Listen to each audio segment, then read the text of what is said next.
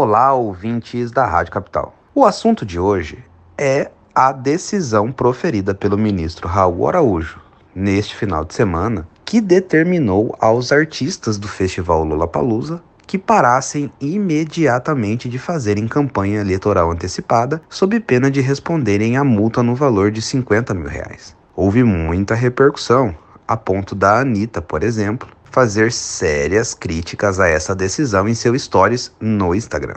Quem entrou com a ação foi o Partido Liberal, número 22, que hoje alberga o presidente da República Jair Bolsonaro, alvo da crítica dos artistas. Posteriormente, diante da repercussão totalmente negativa da decisão, seja no âmbito da classe artística ou mesmo no âmbito jurídico, o presidente Jair Bolsonaro entrou em contato com o presidente nacional do PL, Valdemar da Costa Neto, para que fosse retirada a ação. Os advogados de Bolsonaro fizeram isso. Daí que o ministro Raul Araújo acabou por revogar a liminar, não sem antes criticar a equipe jurídica do presidente, dizendo que foi induzido a erro pelos profissionais. Mal ou bem, essa decisão deu start ao período eleitoral de pré-campanha e muita coisa ainda está por vir. Bem ou mal também, Bolsonaro tomou a atitude correta e decidiu por desistir da ação. Até mesmo porque, convenhamos, a classe musical sertaneja, por exemplo,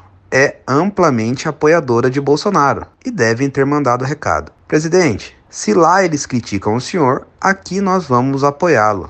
Nós também não poderemos falar cenas dos próximos capítulos das eleições 2022. Comentário de Rodrigo Sirineu para FM 101.9.